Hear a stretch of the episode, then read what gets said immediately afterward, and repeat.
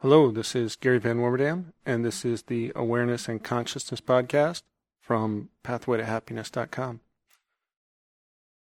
Today's topic is about finding yourself in this myriad of chaos and complexities of worlds. And I do mean plural worlds, and we'll get to that. Finding yourself, that who am I question, that nobody can answer for you. I will attempt here to at least lay out a map of some of the worlds that people end up searching in. And this is a foray into something of a bit more spiritual podcast. Not religious, not dogmatic, just spiritual. This timeless topic of who am I? Finding myself. That great question that people long to answer. They go off and have their journey, and then they come back and get a job and raise kids, and then the kids are out of the house, and they either go through a midlife crisis or the stirrings hit them again, and they go on another journey, try and figure that thing out. Who am I? What is my place in the world? A lot of times this is a longing, a seeking to overcome that sense that something's missing, that something's not quite right, something doesn't quite make sense. That kind of feeling that was so poignantly described in the movie The Matrix, the conversation between Morpheus and Neo not quite fitting in, something in this world doesn't quite make sense. And then the quest to go figure it out and discover the truth. Well, for me, that quest started very simply as I wanted to be happy. For a long time, it was this intellectual, spiritual, academic quest in reading books in Eastern philosophy trying to make sense of it all. And then chaos and drama in my life exploded. And I was miserable. And I figured out, you know what? What I really want is to be happy. And I want to be happy no matter what. And all my other goals kind of got pushed off to the side, those goals that I thought would lead me there. In that journey to be happy, could describe it very simply as deciding to live my life in love. Because happy is an emotional state. And being happy is just a measure of how much of your love is coming out of you. And what I discovered was the more fear I had within my emotional being, emotional body, the less love I was expressing. To make it possible to express more love, I had to get rid of my fears. And that meant getting rid of fear based beliefs. Beliefs that are connected to fear. And a lot of those beliefs revolve around self. Who am I? And we have those moments of beliefs, and there's a previous podcast about not feeling good enough, which is a very common belief amongst just about everybody in some varying degree, some various form, that we're not good enough. We don't belong, that we don't fit in, nobody likes us. Particulars show up if we're just been dumped from a relationship and we feel rejected and it gets exaggerated into no one wants us. That kind of self rejection story stems from a I'm not good enough belief, therefore no one would want me. And there's a whole picture of ourself in our mind of not being good enough. An aspect of this self importance that we're somehow less than everybody else. We're so special that nobody is worse than us. And then there's this other compensating side of the story that is this I'm better than other people. I'm smarter than that person. I'm better than this person that way. I'm thinner than them, I'm taller than them, however that manifests, to create an image of ourselves as being good enough or better than someone else. Our good self esteem image versus our bad self esteem image. And those self images create an identity. Granted, it's a false identity of what we are. This not good enough version and this good enough or better than someone else version. And we bounce between the two. And each of those has multiple versions. Because there's a character that's good enough for work and one that's not good enough for work and one that's good enough for someone in relationship and another side of ourselves that feels insecure and inadequate in a relationship. We go back and forth. And our mom or parent may make us feel a certain way. Um, someone else may make us feel intimidated, and someone else may make us feel good. And all those different feelings relate to different beliefs we have about ourselves, the quality of the person that we are, and they all have some version of a self image of who we are. So there's within that matrix of who we are, having defined ourselves over years, we've made hundreds, perhaps thousands of agreements of I'm this way and I'm not that way. I'm good at math, I'm lousy at English. I can't paint, I can't sing, therefore I'm not a good singer. So all those agreements we've made have created self-images, and all those images and the myriad of our personalities exist in our mind. And this is one of the places that we go looking to either find ourselves or define ourselves. When in fact, the define ourselves isn't really a very effective method because it's what we've been doing for years is defining ourselves by agreement and by imaginary character, a conceptual idea of who we are. Many of them based in fear, some kind of self rejection some kind of I wonder what they think about me kind of story. The thing that people then mistakenly go do in this endeavor to find themselves, figure out who they are, they go looking amongst these imaginary character images of themselves that they've created. And all these character images of themselves, not a one is really them. Because you are the force that's created all those ideas of yourself in your mind.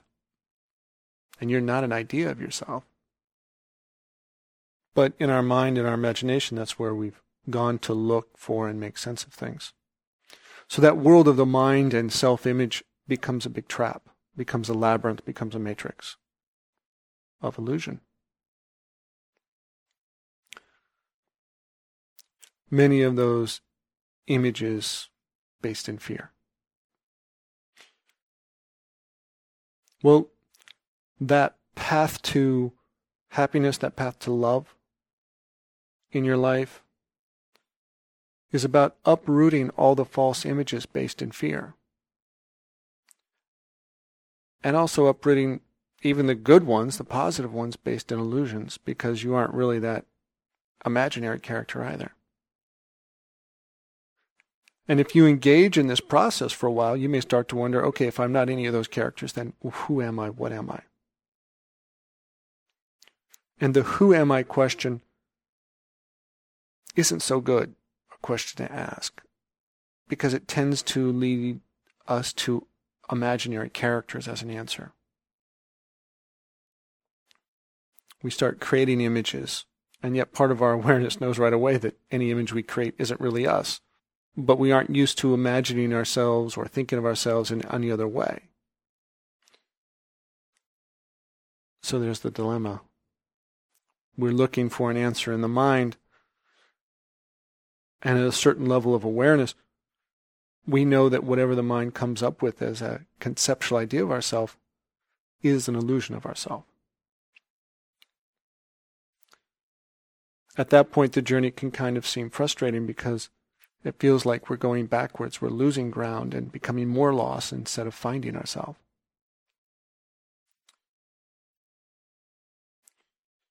But that is the nature of the journey. In that you have to dissolve some of the illusions and it can be uncomfortable.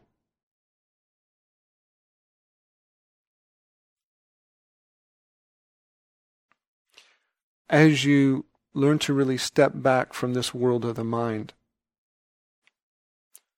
and as you honestly dissolve a lot of these false images and illusions, many of which based in fear, you will find that you are happier because there's more room for love in your life.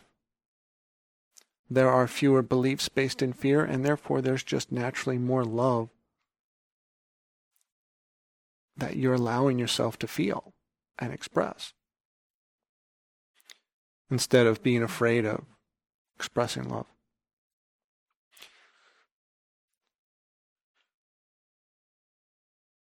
As your awareness grows and that love expands, you're going to become aware of two more worlds. Two worlds that are separate from the mind. As that love grows, you're going to be more aware of a world of the divine. Something spiritual, a force of life that's moving through all things. And at the same time, as your awareness grows and you pay attention to the subtleties of life, you're going to be more present with your body and what it's feeling, and you'll enjoy it more. You'll love it more. You'll appreciate it more. And you may, as you learn to pay close attention and discern the sensations in your body and what its instincts are and its natural ways, you find out it has a life of its own. It has an intelligence of its own. And yet it's not you. It's not you, the one that's observing and experiencing this body. Spiritual traditions have often broken these different worlds apart, and we can call them the upper world, which is the world of the divine, God of life, of that force of consciousness that flows through all things. And the lower world, sometimes referred to the underworld, when it's really misinterpreted, but the lower world just being physical nature, the human animal as a being. And that world of the physical body having its own intelligence, its own rules, its own structure. Living more on instinct instead of reason and intellect it's certainly intelligence, it's certainly perceptive. It just doesn't function by academic logic the way that the mind does, or academic illogical logic the way the mind does. So there you have the three worlds. The upper world, the divine, the lower world of the physical animal, which you'll most often experience as your body, and then this middle world. This middle world of the mind, the imagination, that seems to engage people so much. That is metaphorically a matrix, a labyrinth of illusions, false self images. As your consciousness expands and you dissolve the fears, you dissolve the false beliefs, you will become more present in an upper world of the divine. You'll become more present in the physical nature of the body. Until, if your journey goes so far, you actually can create gaps in the mind where your consciousness can take a leap into that divine consciousness completely.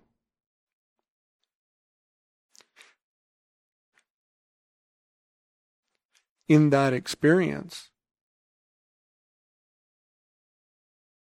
giving it some words, you feel yourself everywhere as everything. You're the light between the stars and all the energy moving the atoms.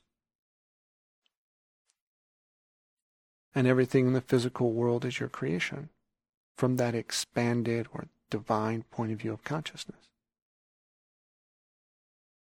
From that point of view, only perfection exists.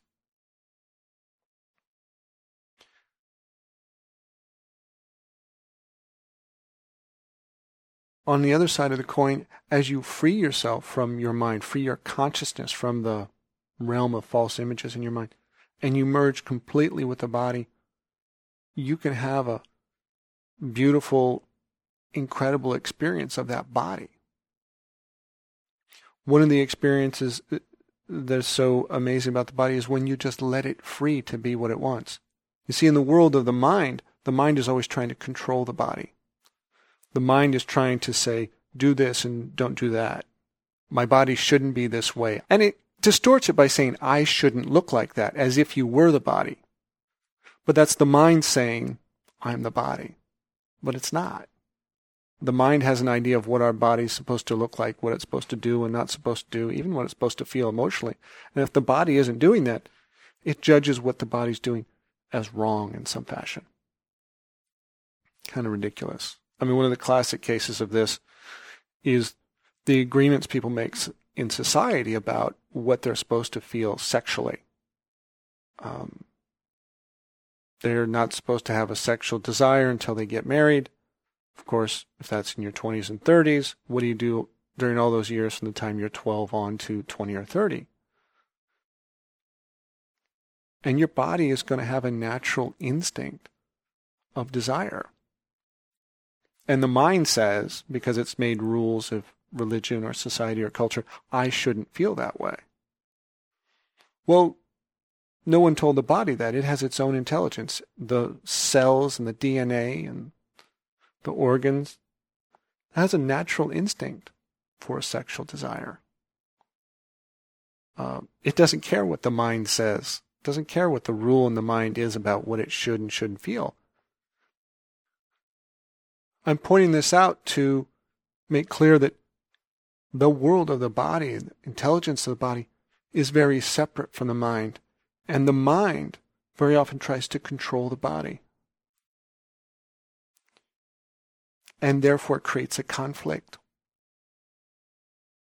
When the body didn't really do anything wrong, it's doing what by DNA it's designed to do. Feel what it's going to feel, have the instincts it has.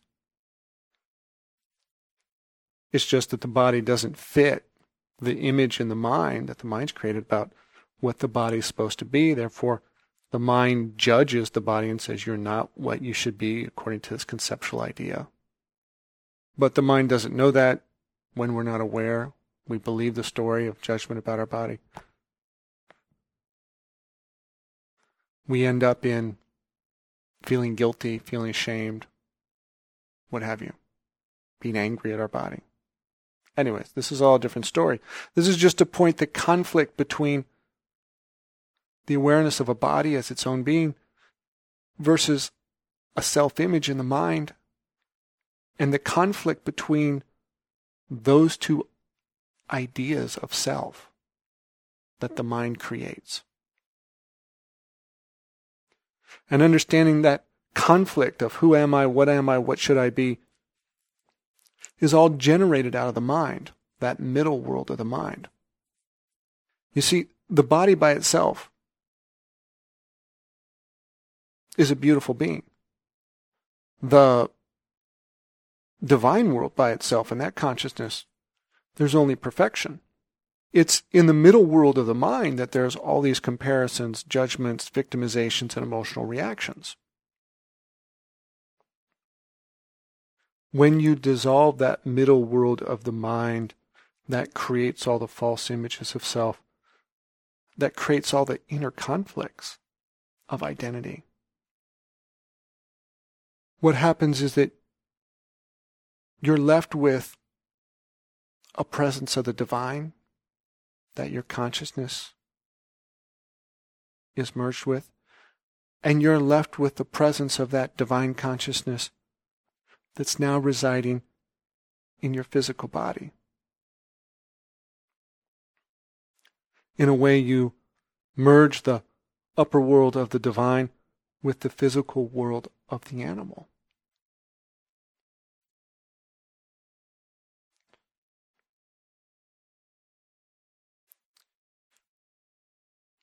And it's divine consciousness, life consciousness, being present in a human body without the conflicts and the false images in the mind of self. You could say in some of those stories they talk about where the ego dies. You have to let go, surrender to death all the ego's versions of self, all the mind's version of self, in order to embrace the authentic self, which is a divine self.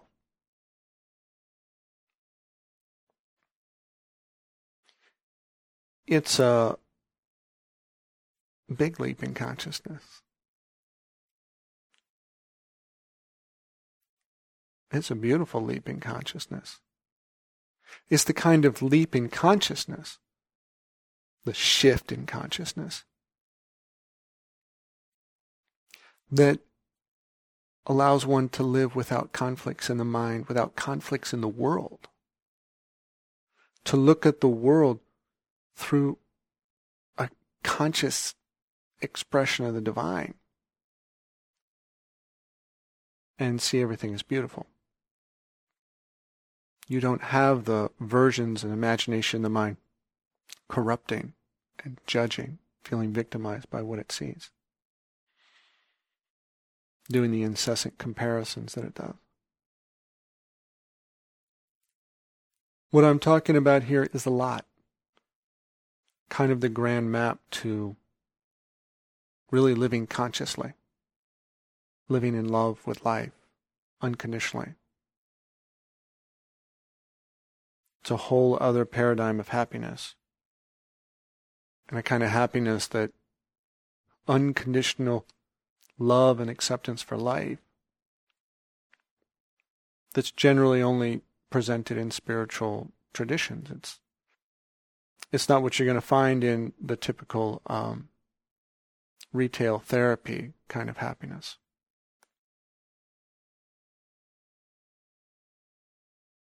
So, in that process to find oneself, and that great quest and that great search, um, I hope this helps with understanding some of the lay of the land. I know I haven't given you anything specific to do, any specific steps to take.